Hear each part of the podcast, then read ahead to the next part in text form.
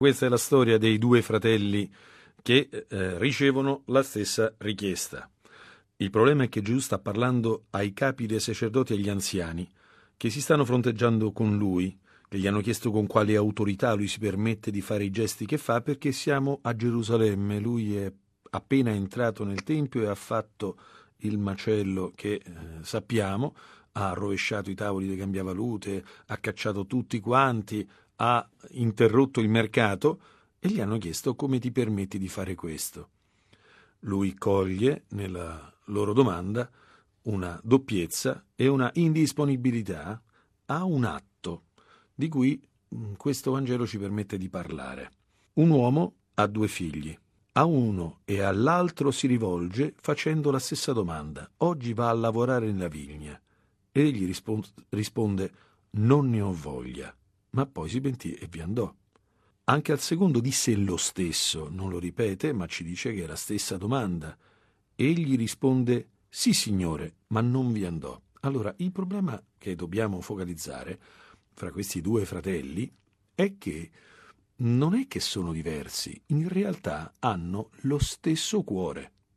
Cioè entrambi non hanno voglia di andare, entrambi non hanno voglia di fare questo lavoro, di andare nella vigna. Il primo lo dice, il secondo lo fa. Il primo dice di non avere voglia. Il secondo dice sì, ma di fatto non va, quindi non ne ha voglia. E allora? Il problema è che la differenza fra i due è che uno disobbedisce alla propria voglia e l'altro invece no. Innanzitutto noi dobbiamo notare questa cosa, che nel nostro mondo ciò che abbiamo voglia di fare è un assoluto. E noi diciamo anche qualcosa di molto curioso, che le cose le dovremmo fare sempre volentieri. Mica vero. Non è vero per niente. Questa è una menzogna della nostra cultura, che è una cultura infatti inconsistente, una cultura discontinua. Se noi dobbiamo sempre obbedire a quello che ci va, andiamo poco lontano nella vita e facciamo poche delle cose che poi di fatto siamo costretti a fare. E se uno dovesse studiare sempre quando ha voglia e quando lo raggiunge un titolo di studio? E se uno dovesse crescere un figlio solamente quando ne ha voglia? E come cresce quel figlio o quei figli? E se uno dovesse stare accanto a una persona e prendersene cura solamente quando ne ha voglia? E chi li cura i malati? E chi sta accanto alle persone che hanno problemi? E se uno dovesse andare a lavorare solamente quando ne ha voglia? E chi lavora in questo mondo? E quanto si lavorerebbe? Ma quando mai il mondo in sé barbaramente calpesta la legge assoluta della nostra voglia? Per lavorare, per conseguire risultati in questo mondo, e se bisogna andare contro le proprie voglie, e se bisogna spezzare il proprio gusto e andare per altre strade, mille e mille volte, per esempio, per avere la piacevolezza dell'accoglienza altrui, per avere il gusto di essere dagli altri accettati, diciamo, facciamo cose che non ci va di fare. Mille volte per conseguire risultati, per avere denaro, per avere affermazione personale, per conseguire un comfort al termine del nostro percorso per avere un risultato, costruirci una casa, comprarci una macchina o cose di questo genere. Uh, quante cose contro voglia che si fanno. Perché? Perché uno ha capito qual è lo scopo. Ecco, questo che il mondo tranquillamente ci fa rispettare, no, però nella vita spirituale questo no. Ecco, nella vita questo invece non varrebbe un'assurdità totale. Ma se io devo fare sempre quello che mi va, io non andrò mai nella vita un millimetro oltre dove sto. Io resterò sempre nel punto in cui sto.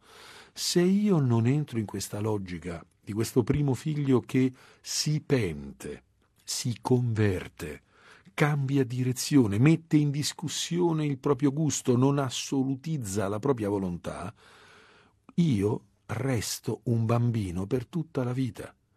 Ho bisogno di imparare a non assolutizzare il mio uzzo, la mia voglia, il mio istinto, quello che mi viene da fare, Ci sono dei sacerdoti dell'istinto in questa società, ci sono dei, dei profeti dell'assoluto spontaneismo, della liquidità totale del proprio essere, per cui uno fa quello che gli viene.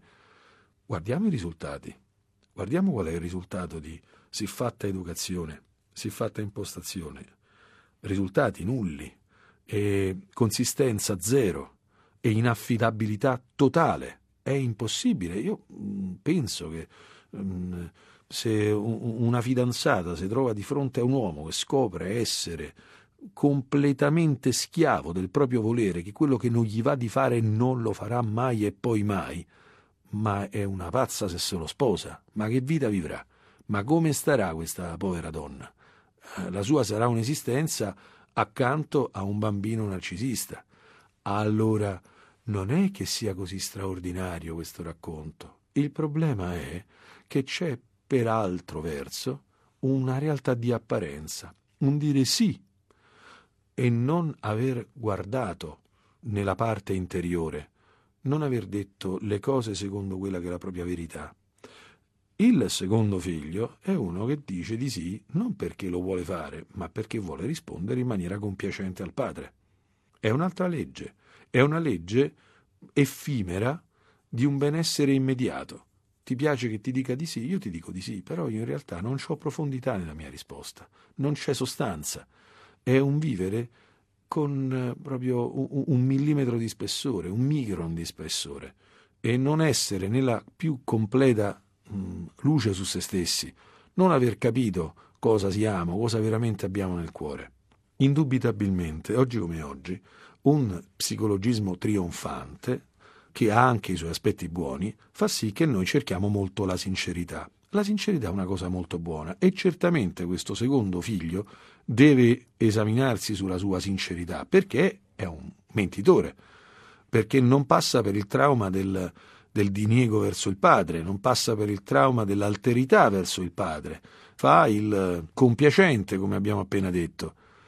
Però Mentre sicuramente la sincerità è un valore, però non è un assoluto. Senza ombra di dubbio, questo testo non lascia provare che il punto è essere sinceri e rispondere bene al Padre, cioè quello che è il baricentro fondamentale di questa parabola è vediamo cosa hanno fatto poi concretamente, sinceri o non sinceri. Il problema è che la misura, la domanda infatti di Gesù è chi dei due ha compiuto la volontà del Padre?